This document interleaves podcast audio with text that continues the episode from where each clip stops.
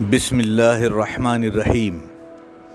حضرت جنید بغدادی فرماتے ہیں، مکہ معظمہ کی گلیوں میں پھرتے پھراتے ایک وقت خانہ کعبہ کے باہر میں ایک ایسی جگہ پہنچا جہاں کچھ لوگ جمع تھے۔ ان میں سے ایک شخص اپنے بال کٹوا رہا تھا۔ حجام بڑا ماہر اور چاک بدست تھا۔ میرے بال بہت بڑھ گئے تھے۔ ضرورت تھی کہ اب انہیں ترشوا لیا جائے۔ اسلام نے زندگی کی چھوٹی سے چھوٹی بات کے لیے بھی رہنمائی کر دی ہے۔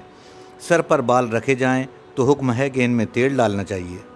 کنگھی کی جائے، انہیں صاف رکھا جائے۔ الجھے بال اور گرد و غبار سے اٹی زلفیں رکھنے سے سختی سے منع کیا گیا ہے۔ اسلام تہارت اور نفاست کا مذہب ہے۔ ایسے ایسے نام نہاد فلسفیوں کی ضرورت نہیں جو پاکیزگی سے بھاگتے اور وحشت زدہ حلیہ بنائے رہتے ہیں۔ ریاکاری کا کسی صورت میں اسلام میں دخل نہیں ہے۔ اسلام آدمی کو انسان بناتا ہے شعب دے باز نہیں بناتا۔ حضرت جنید بغدادی رحمۃ اللہ علیہ کہتے ہیں، بڑی دیر تک میں اسی کشمکش میں رہا کہ حجام سے کچھ کہوں یا نہیں۔ جیب میں پھوٹی کوڑی نہ تھی اور بال بنوانے کو بہت جی چاہتا تھا۔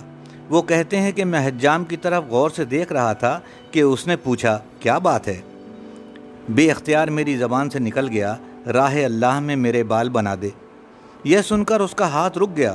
دیکھتے ہی دیکھتے اس کی آنکھوں میں آنسو بھر آئے۔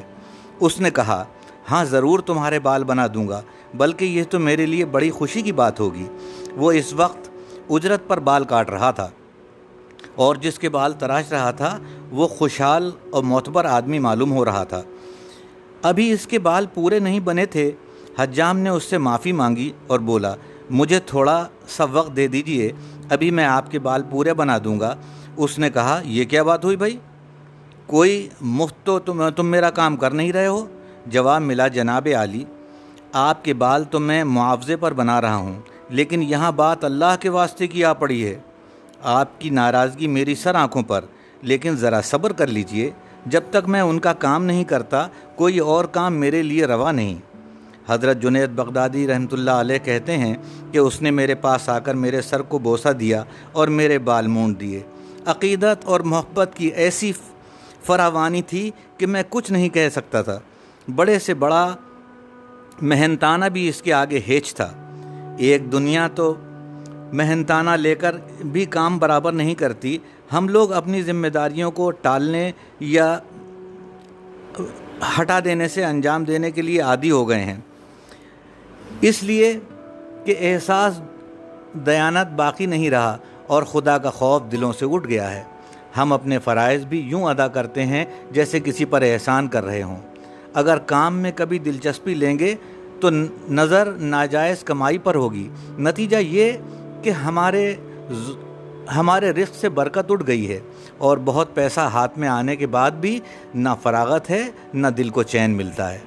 حضرت جنید بغدادی رحمۃ اللہ علیہ بڑے بزرگوں میں سے ہیں، اولیاء کرام میں سے ہیں۔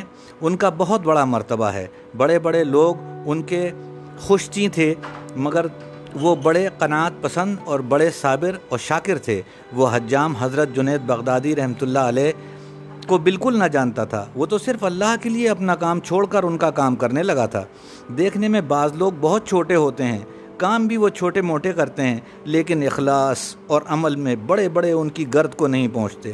قرآن حکیم نے یہی بات ہمیں بتلائی ہے۔ کہ اللہ تعالیٰ کی نظر میں بڑا وہ ہے جس کا عمل اچھا ہے۔ حجام نے بال مونڈ دیے تو اپنی جیب سے ایک پڑیا نکالی۔ اس میں کچھ ریزگاری تھی۔ وہ پڑیا حضرت جنید بغدادی رحمۃ اللہ علیہ کو دی اور ان سے کہا، اسے اپنی ضرورت کے لیے اپنے پاس رکھیے۔ یہ اس کی ادا شناسی حضرت جنید بغدادی کو اور بھی بھائی۔ انہوں نے سوچ لیا کہ اگر اس نے مجھ سے یہ سلوک کیا ہے تو میں بھی اس کے ساتھ حسن سلوک کا مظاہرہ کروں گا۔ اس بات کو کچھ زیادہ دن نہ گزرے تھے کہ بصرہ والوں کے قافلے سے کچھ لوگ حضرت جنید بغدادی رحمۃ اللہ علیہ کو ڈھونڈنے نکلے اور وہ مل گئے تو انہیں اشرفیوں کی ایک تھیلی نظر کی۔ حضرت جنید بغدادی رحمۃ اللہ علیہ وہ تھیلی لے کر سیدھے سجام کے پاس پہنچے اور وہ تھیلی اس کے حوالے کی۔ اس نے پوچھا، اس میں کیا ہے؟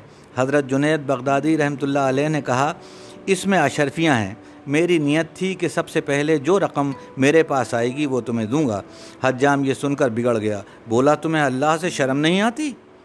بھلا سوچو، کوئی راہ اللہ میں کام کرے، اس کا معاوضہ لیتا ہے؟ سنبھالو، یہ اپنی تھیلی، مجھے نہیں چاہیے۔ حضرت جنید کہتے ہیں کہ میں اس کی خشیت اور اخلاص کو دیکھ کر دنگ رہ گیا۔